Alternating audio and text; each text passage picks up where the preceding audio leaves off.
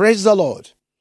We give glory to God Almighty. This is Psalm for the Day coming to you from the Redeemed Christian Church of God Central Parish.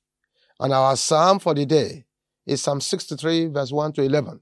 Psalm 63, verse 1 to 11. O God, thou art my God. Early will I seek thee. My soul tested for thee.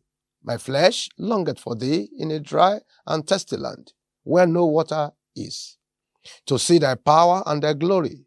So as I have seen thee in the sanctuary.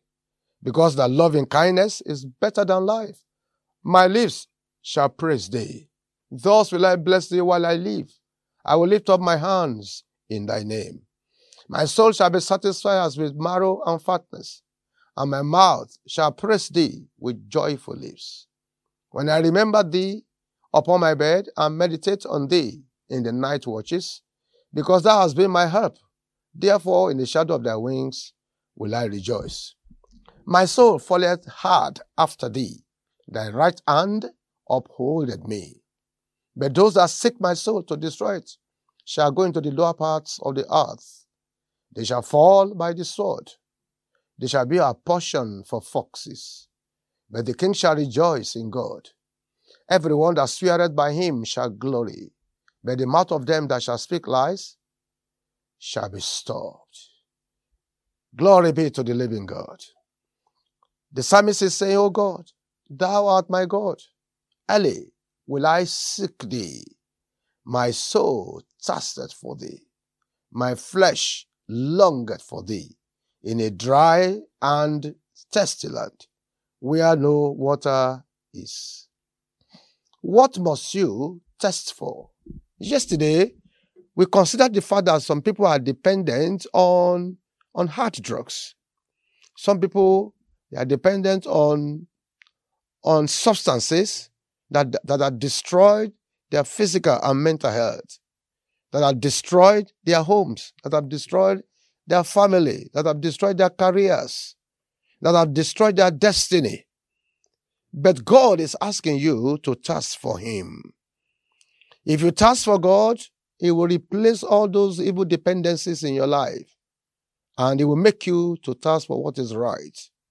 When Jesus was here on earth, His own task was for souls. He desires to win souls for the kingdom. He desires to expand the kingdom of God. That's the reason why it, it, it, it's sent to us today, as it did as at, that, as at that time in Luke chapter 4, verse 42 to 43.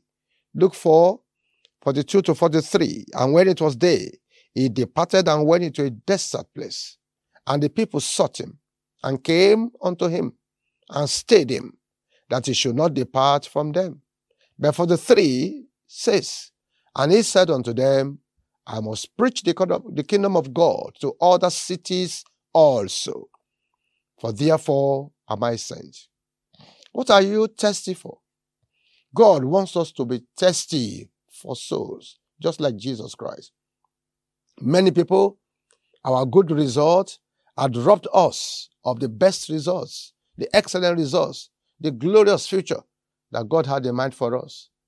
Because we have a group of people that have gathered together that are under our ministry or in our churches, because we have a big auditorium. We have forgotten that what God desires is that the whole world the whole world will become our parish. God wants us to, to behave like Jesus Christ. When the people stayed him, when the people prevented him from moving, he told them, I must preach the kingdom of God to other cities also. The fact that our church auditorium is filled up on Sunday morning does not mean that the whole world has been saved. In fact, God wants us to know there are more people outside the church at any given point in time and those who are inside. I've always told pastors, if you filled all churches everywhere, everywhere that you can pack people, you pack people everywhere, and if people even sit on, on top of one another, you will still discover that um, there will be so many people outside that we have not reached out to. It is my prayer that somebody who is listening to this will begin to task for souls. You will not just sit down and task for and, and just be contented for the little results that you're having at this point in time. In John chapter 4, we encounter the Lord Jesus Christ who was thirsty for souls. When you read the whole of that chapter, you will discover that Jesus was uh, hungry at a certain point in time. And he sat down by the well while the disciples went into the city to look for food. Between the time they went to the city and the time they returned, Jesus Christ had been engaged in preaching the gospel to a woman. And that woman went to the city to inform other people of what had happened to her. The people came, Jesus Christ began to preach to them. And now the disciples now brought food. They were asking him to, to eat. From verse 31, the Bible says, In the meanwhile, his disciples prayed him, saying, Master, eat. But he said unto them, I have meat to eat that ye know not of. Therefore said the disciples one to another, Has any man brought, ought, brought him aught to eat? Jesus said unto them, My meat is to do the will of him who has sent me. To do the will of him who has sent me. So that's the reason why he has come. You must know the reason why God has sent you to the world. And so he told the disciples, I have come that I may do the will of him that sent me, and I must finish the work that he had asked me to do. In verse 35, or that same, or that same verse, verse 35 says, Say not ye, there are yet four months, and then cometh harvest. Behold, I say unto you, lift up your eyes and look on the fields, for they are white already to harvest. God is sending this message to an individual. Are you still postponing the harvesting of souls to the future? Jesus is saying, now is the time to be involved in harvest. When you are involved in souls, in winning of souls for the Almighty God, you will discover that it doesn't matter how many you have reached. You still have more people to reach. You must test for souls. You must test for divine presence. David's test was for divine presence. In Psalm 139, verse 7. Psalm 139, verse 7. David says, Whither shall I go from thy spirit? Or whither shall I flee from thy presence? He desires the presence of the Lord. He said, There's nowhere, nowhere, I cannot run anywhere. In fact, the further away I run, the, the closer I want to be to you. Whither shall I go from thy spirit? Daniel was thirsty for prayer. He just wanted to be in the place of prayer all his life. That was the reason why in Daniel chapter 6, verse 10, Daniel chapter 6, verse 10, the Bible says, Now when Daniel knew that the writing was signed, he went into his house, and his windows were, I mean, the, the, his windows being open in his chamber towards Jerusalem. He knelt upon his knees three times a day and prayed and gave thanks before his God, as he did aforetime. That was his habit. He was always in the place of prayer. He was doing that three times a day, and nothing will take him away from praying. You must have a task for prayer. You must desire to pray every moment of your life. You must have specific program for prayer. Prayer is not a thing that we can leave for chance. We must pray without ceasing. We must pray until something happens. We must also develop appetites. We must develop tasks for studying the Word of God. We must develop tasks for studying the Word of God. Jeremiah chapter 15, verse 16. Jeremiah chapter 15, verse 16 says, Thy words were found, and I did hit them. And thy, and thy word was unto me the joy and rejoicing of my heart. For I am called by thy name, O Lord God of hosts. Thy words were found. He found the word of God. He heard them. And he said, the word became joy and rejoicing for his soul. The people that are dependent on drugs, all they were looking for is fulfillment. They want to feel high. But you know, feeling high through drugs is only temporary. After some few minutes, you want more drugs. You want more drugs. After some time, the drugs will no more satisfy. That's why it is called dependency.